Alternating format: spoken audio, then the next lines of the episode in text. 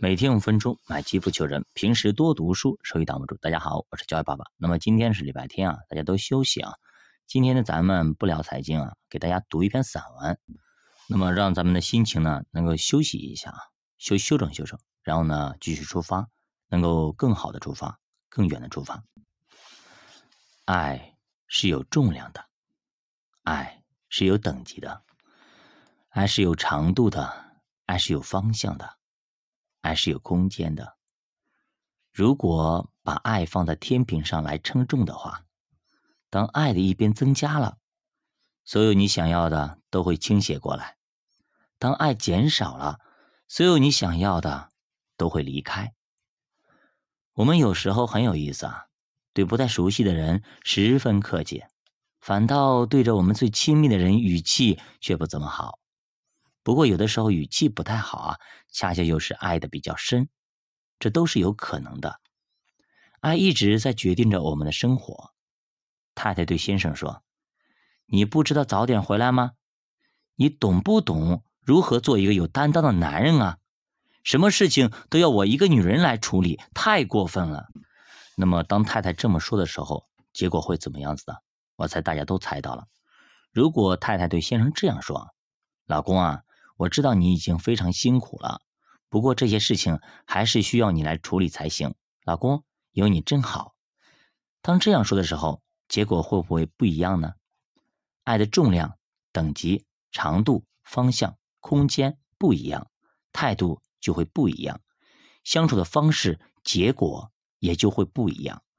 在现实生活中，我们听到很多父母对孩子不离不弃的故事，不管这个孩子多不听话。父母都真爱着他，可同时，我们也听到一些夫妻因为某些小事就绝不互相原谅的事情，这是为什么呢？活在自爱世界里的人，大部分是基于安全感和价值感做决策，背后是控制和证明。那么他的人生不是控制就是证明。活在他爱世界里的人呢，大部分是基于接纳、欣赏和自由做决策，背后是给予和自信。那么他的人生注定是富足的，不同的爱活出不同的世界。无条件的爱就如同太阳，不管你看不到还是看到，他依然爱着你。不管白天、黑夜、晴天、阴天，他依然在那里。他不会因为你不开心、不爱他而受伤，他永远都是单向的，只向着你。有条件的爱就像月亮，如果太阳不给他爱。他就没办法给你爱，他爱你是因为先有了太阳的爱。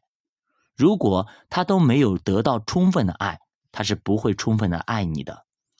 也许许多人正处在这种状态之中，所有的伤害都是因为渴望得到爱。付出爱背后可能有另外一种心态。如果付出爱一段时间以后感到很受伤，那么付出爱背后的原因可能是索取爱。如果为了得到爱而付出爱，那么爱。就是有条件的，结果注定是会受伤的。给予爱，而不是付出爱，才是真正的爱。很多时候，我们认为啊自己需要爱，甚至认为自己缺爱，到处寻找爱，而并不知道爱一直在自己身上。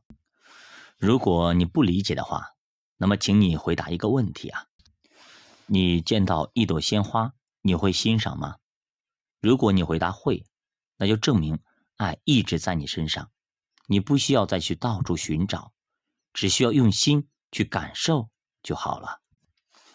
心语，不管你在这里或者不在这里，我都在这里；不管你想我或者不想我，我都在这里；不管你回来或者不回来，我都在这里；不管你疲惫或者不疲惫，我都在这里；不管你需要爱。或者不需要爱，我都在这里。